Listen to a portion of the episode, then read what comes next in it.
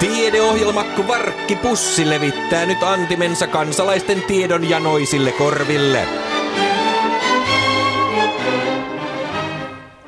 Tänään puhumme kaksostutkimuksen nykytilasta ja niinpä studiossa on kaksi toimittajaa ja yksi tutkija, Holger Nilsson Uuden kaupungin tieteellisestä yliopistosta. Tervetuloa. Terve, terve niin kuin me kaksostutkijat sanomme. E niin, te olette tutkinut kaksosia kaikkialla maailmassa jo 50 vuotta. Miten aikoinaan valitsitte näinkin työlään tutkimuskohteen?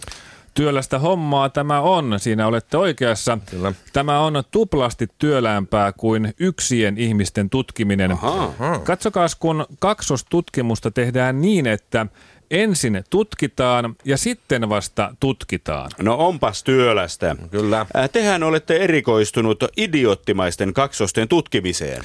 Kyllä, ja etenkin samamunailevien idioottimaisten kaksosten käyttäytymismallien analysointiin. E, niin, idioottimaisten kaksosten toilailukäyttäytyminen hän on kaksostieteen suuria kiistakysymyksiä. Näin on. Ja uusi tutkimukseni osoittaa haukottavasti, että idioottimaiset kaksoset ovat yhtä idioottimaisia, olivatpa he sitten yhdessä tai erillään. Jaha. Sama munailevaisuus on siis hallitseva ominaisuus. Kyllä on.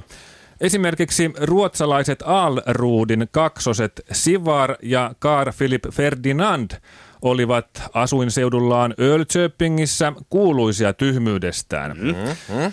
Kerran sitten vuonna 1974 Sivar oli menossa olohuoneeseen katselemaan radiota, kun hän joutui vahingossa Australiaan menevään laivaan. Aa, niin. joo, joo. Kun hän oli asunut viikon ajan Canberrassa, hän perusti ruotsinkielisiä hansikkaita valmistavan kenkätehtaan etsintäkuulutetun kiivihedelmän kanssa. Ö, Vai niin?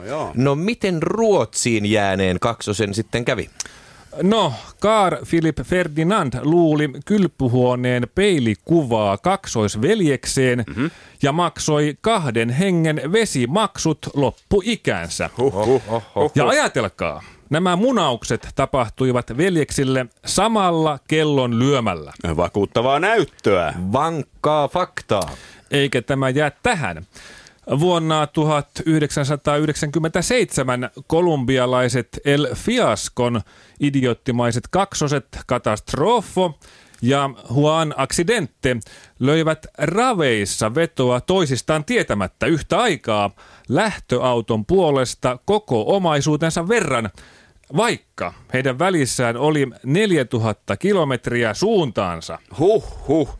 Olivatpa idioottimaisia. No miten siinä sitten kävi? Lähtöauto tuli toiseksi.